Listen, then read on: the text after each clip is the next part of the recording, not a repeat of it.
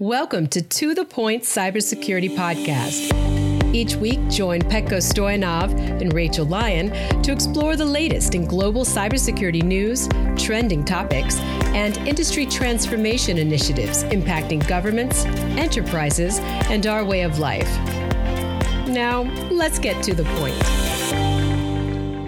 Good morning, Rachel. Good afternoon. You know, today we've got an interesting guest, and I love it when we get technical. Today, we're going to talk to Dmitry Bestuzhev, and he's the Senior Director of Cyber Threat Intelligence at BlackBerry. You know, and prior to BlackBerry, Bestuzhev was Dmitry was part of the head of Kaspersky's global research and analyst team, where he oversaw the company's experts in anti-malware development, working in the region. And, you know, he's seen a lot of different things from a nation state and how they attack, but he spent twenty years just in I T security and just different roles.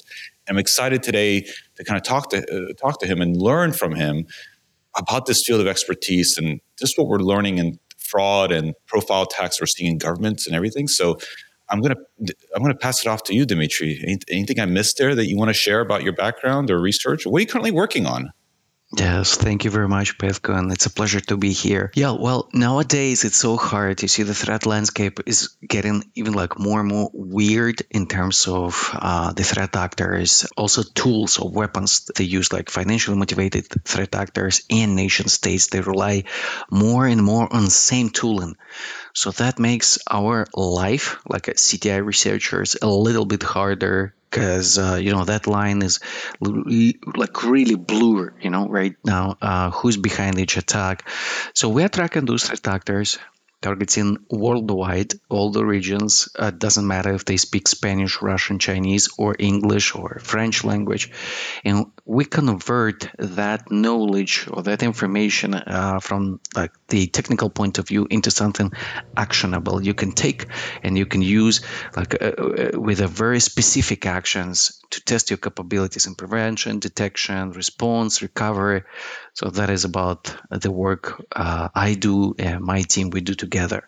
You're talking about cyber threat intelligence, right, Dmitry? Like, what does that usually entail? I mean, we hear about threat intelligence and we think about speeds and fees, but I think it's more than that. Like, what? Absolutely. How do you define C T I? Well, C T I, it's a discipline or it's a knowledge, let's say, which must be always converted into something actionable, and not only uh, feeds, I U Cs, hashes, domains, and so uh, because you need the context.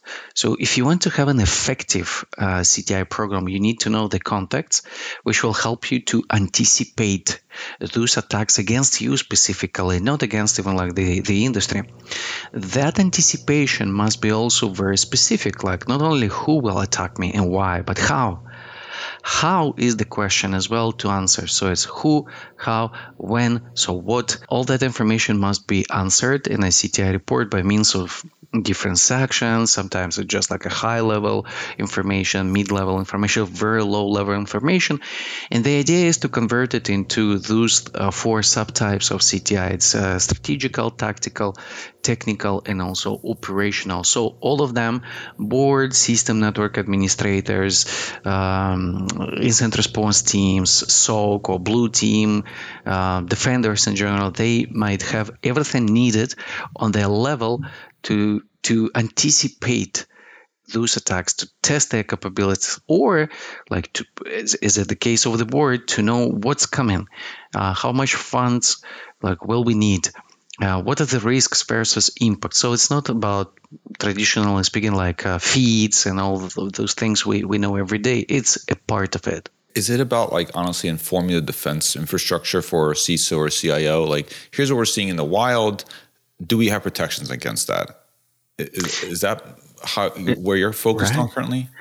Yeah, right. So um, we we have attacks in the wild, right? So those attacks in the wild uh, can't be seen as just like I say, oh, it's malware, oh, it's been used like that way, but who is behind it? Why? How? So that information is transfer uh, is worked on and then transformed into reports. Those reports are also connected to the industries, connected to the origins of the attackers, motivations, and then that, that information, technical and also uh, high-level information. Yes, the companies, they need to test first. do they have protection? That means their products, current products they use, are they uh, designed to stop those attacks? Yes or no? If no, can we detect it? It means, do we have even like a visibility, enough visibility to to say, okay, we can't protect, but we can detect because we'll have logs. Yes or no? Or maybe it's an attack, maybe it's a tool, maybe it's a technique used to um, even like out of protection st- scope uh, by the customer. So uh, all of that, it's it must be always practical. Like C T I must be practical. If it's not practical, it's uh, it's not really about C T I. It's about malware analysis only. Can you put, give us some ex- recent examples of how organizations can use C T I that to make it practical, or how users can use it to make it practical? Uh, absolutely, absolutely. So uh, we've seen recently um, many attacks. Uh, you know, the geopolitics and the war in Ukraine.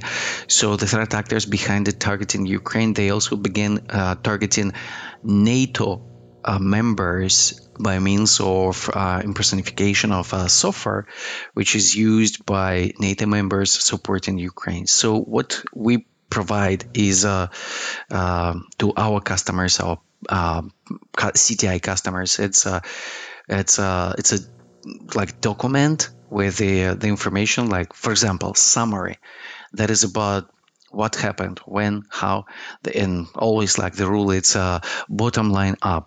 Then brief MITRE attack information. Then it's a technical analysis about weaponization and just technical overview about uh, the initial attack vector, about network infrastructure. That is about also targets and attributions along with conclusions. Conclusions like, so what? What should I do? And appendixes, technical appendixes. It's I O Cs, applied countermeasures, and detailed detailed MITRE attack mapping. So for a real customer, it's like, okay, this is happening. I'm not sure even if I was attacked or not. Let's do a threat hunting. How? Okay, we got Sigma rules, we got Suricata rules, so we can see if on the uh, endpoint level, like behavior, do we see any matches based on the Sigma rules or uh, Suricata rules? All right, so let's go to the network level and see, do we have any m- malicious traffic, behavior on the malicious traffic like uh, the one described in this or that attack? Or Yara rules, okay, so what about files, those files which are running in my system? Is there any similarity, any connection? So I can proactively hunt, or if I know I was infected, I can respond to the attack. But with the context, I know what I'm looking for. I know how it behaves. I know what is the motivation. So I can mitigate it completely. When I understand that, let's say the target was uh, like government secrets or military secrets. So I should assume that if that information was compromised, so the operations were also compromised. I mean, in the field, everywhere. So the countermeasures in this case to, for the recovery must be not just, oh, let's change the passwords, you know, or let's revoke the accesses. It's like about understanding that the whole thing, probably like real life things, was uh, it was also compromised. So that helps to to be like very specific, very concrete, you know, to, to take like super good actions, which will have a positive effect in real life and in my cyberspace. Dmitry, I'm, I'm thinking back to when I was operating a S O C, and we would take some of these reports, and we would, you know, think we blocked it at the endpoint, and next you know we actually didn't realize, but they had gotten to the Active Directory server, and they've actually, you know, copied certain files that would release your username and passwords. So we didn't just have to clean up one endpoint; we had to clean up all our username and passwords and reset them all, and with service accounts, everything, you know. So I love it that you're working at the tip of the spear and just constantly seeing what's new, what's the latest. Um, from a, I, I know at the corporate level we're doing, you know, cyber threat intelligence. Is there something that you're seeing around personal attacks or what, what individuals? I mean, we've got lots of folks traveling now. Is there something they should be aware of? Yeah, absolutely. Yeah. And also that that is like another ecosystem with uh, many threat actors targeting in d- different ways. So sometimes it can be just uh, traditional, speaking like financially motivated malware. It depends on the region where I, where you're coming from. So the threat actors will also change. Uh, but for the travelers, you know, uh, many times what we face is like you're running low, like your battery is running low. So it's very common to see people at the airport looking for a charging station, and you know, to plug your phone in and to be like, oh, it's like, you know, like a heaven, you know, a paradise, like for your cell phone. And uh, why can't that, I plug that, my cell phone in? I, I need to, you know, I got to get my juice. Why can't I plug my cell phone in and charge it? Yeah, you can, you know, like, and everybody does that, but there is a risk, a real risk. It's not about, uh, uh, you know, like theories. It's about something called um, juice jacking. So juice jacking, it's a malicious technique which helps or enables the attacker by means of physical connections uh, through the uh, U S B-like uh, cables connecting the device. It can be any device. It can be a, a cell phone. It can be Apple. It can be Android, whatever. Or it can be a tablet. But each time such device is connected to that malicious station or compromised station, Uh, there is uh, uh, an opportunity for the attacker to not just charge the battery of the phone or tablet, but also by means of enabling data transfer mode to manipulate the device, to steal something, to install something. So it's about, it's a dual use. It's not just, you know, charging batteries. It's about also uh, like a straight access to the device for whatever malicious reason. Yeah, because I think most of us, when we charge our phones, we'll let it sit there for a little bit. Later on, we'll pick it up. I'll start using it, unlock it. And by us unlocking it, I, I think I've seen this a couple of times. You're, you're, you get asked, do you want to grant access to this U S B cable, let's say? Or, Indeed. And, and you're like, well, of course I want power. And sometimes you don't get power until after you grant access. mm-hmm. So it's mm-hmm. it's. But what you just did is you didn't just give, you know, get power, you also now gave that U S B cable and whatever's on the other end full access to your operating system on your phone and your contacts potentially there and everything else that goes into it. Is that just for, I mean, you mentioned it's also Android and iPhones. I guess it's all devices, right? Yeah, actually, if the, even if the phone is running on Linux, but the thing will be the same because it's like even a low-level attack first. So it's a it's a physical cable unless you block specifically data transfer with blockers, special blockers. Is that like a physical blocker? Like a physical? Indeed, okay. Yes. So it's yeah. not software. It's, it's something that you'd have mm-hmm. to use between your phone or your device and the U S B to ensure that only the power comes in and not the data. Okay. In, yes, yes. So such a blocker, it's a, it's a must, you know, to have it with you when you're traveling, even if you're just connecting to, I don't know, like uh, inside of the uh, aircraft. Uh, why not to use that? You know, why why even like to run the risk of exchanging your data with any terminal? Why? Because what you're looking for is not to synchronize anything. You don't want to synchronize anything. You want just electricity. So why to run the like that risk even? Like to think that probably might be or might not, but your device would be, um, you know, sending or receiving data. It's like, what for? Dmitry, you just said something that I just didn't realize, and I wonder if the audience caught on it. We always think about the airports and charging your phone there, but what about the airplane? Well, you see those computers like in front of us. Uh, sometimes people say, "Oh, it's an entertainment system," or "It's a, it's a just a seat." It's something like, but in reality, it's a computer. It can be um, like in the past. I saw uh, those flying terminals running on Linux. Now we see more and more it's uh, Androids uh, behind it. So. The question is, can they be manipulated, infected, or whatever? Yes, of course they can. And in the end, it's a it's a it's an operational system, so it can install stuff, it can copy stuff, so it can do things. So it's not about like connecting your cell phone to the uh, you know A C, just like pure A C. If you do that, it's fine. But if you connect through a U S B cable to that system, you got to understand there is always a risk. Yeah, I'm just, I'm just, so it's almost like those A T Ms. I mean, I think years ago, or probably still happening, is you have these, you know, where they would try to, they would put something on top of the machine that actually scans your A T M card or your credit card to get a copy of it.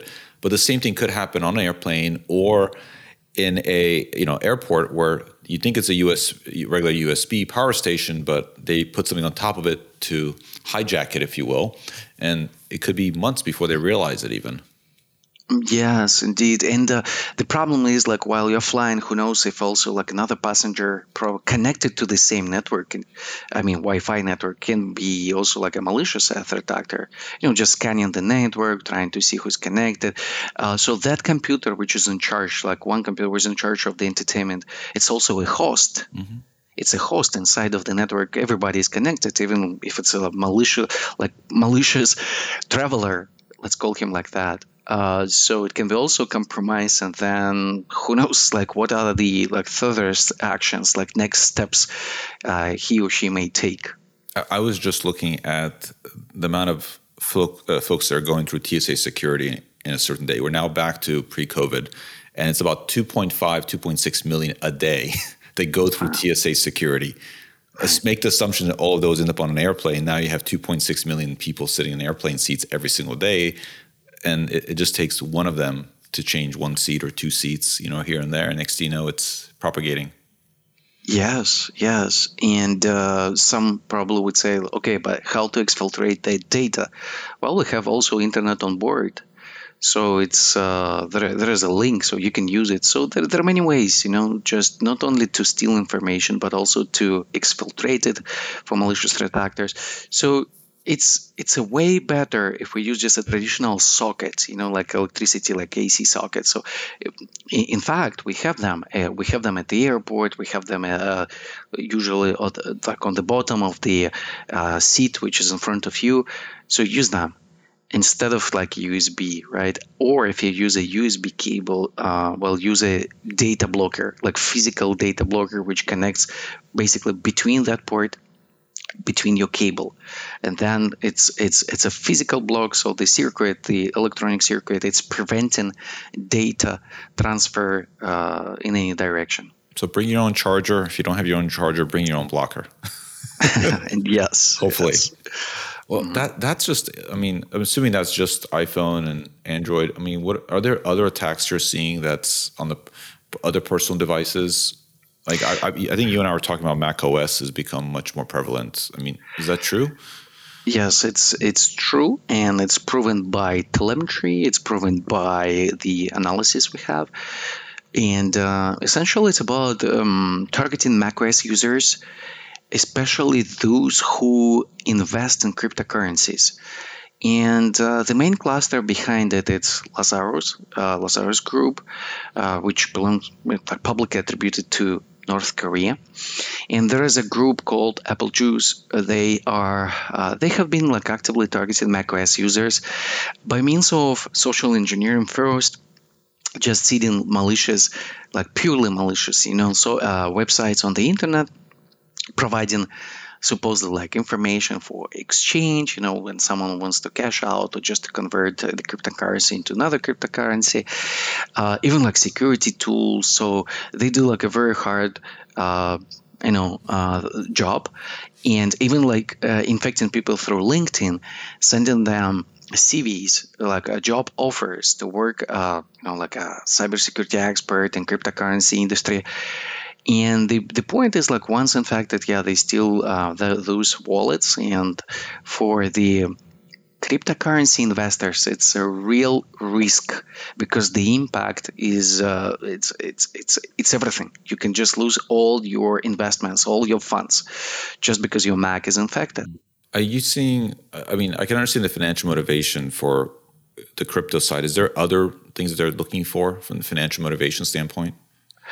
Yeah, they, that's uh, a good example of that. It's the latest three C X attack. We remember that it's a voice over I P company.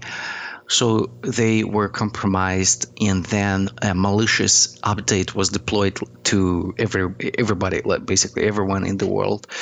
Uh, and it was not only for Windows, but also Mac users. So uh, we call it as a supply chain attacks, right? Again, it was North Korea behind it.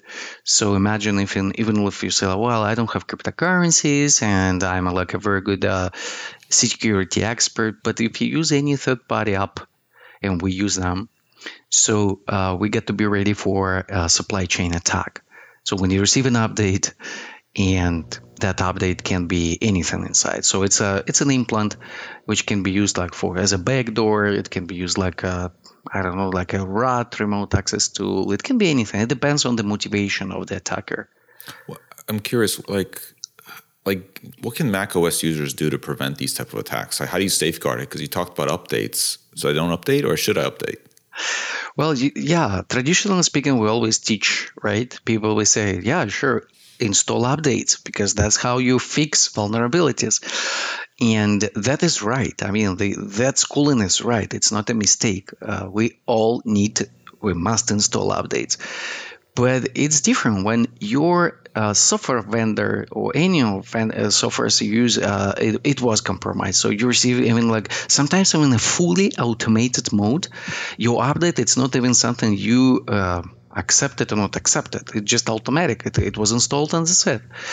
Um, so for macOS users, it's challenging. It's completely, it's, it's, a, it's, it's a challenge even comparing to Windows users, because on Windows, we have so many tools, even like for hunting, you know, for monitoring.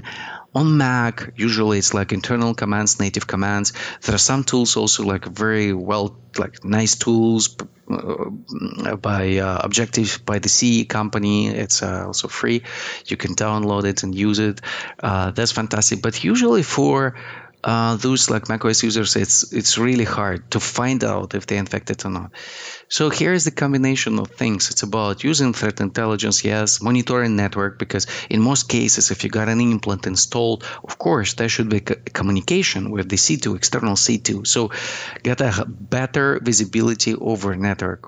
Your connections, especially outgoing connections, not not incoming connections, but what is traveling from my computer to outside, and have uh, contacts, contacts about those uh, hosts, I Ps, U R L, try to, to understand, check, grab and check also user agents, because if your computer is connecting, let's say with a remote host, which you think is not malicious, but let's say there is a user agent in, in use, which does not belong to you, you don't have such browser in, in your system. But it says like this is the, like the, the, the system, like the, Uh, the user agent that you use. So in this case, it will be also like a red flag. So we just have to be proactive and know what's in our systems. I guess it goes back to know what's on your laptop, know what it's what applications are doing there, and, and be paranoid, you know. Right, right. And uh, the good thing, you can also use like Yara rules uh, on macOS. So you run them. It's the same. You can write or use those Yara rules not only for the disk, but also for the memory, like commands. You know, those commands, which usually are malicious, it's, it's very easy to spot in the memory because everything is unpacked. Uh, so it's also great. I would also recommend it. And I hate to do this, but we are at the end of today's podcast. This is such a great conversation with Petko and Dmitry that we're going to pick back up for part two next week. To all of our listeners out there, thank you so much for joining this week. And for our new listeners, welcome. And if you're enjoying the conversation, please subscribe. We're on all major podcast platforms. Until next week, everyone, stay secure. Thanks for joining us for the To The Point Cybersecurity Podcast, brought to you by Forcepoint. For more information and show notes from today's episode, please visit forcepoint.com slash gov podcast.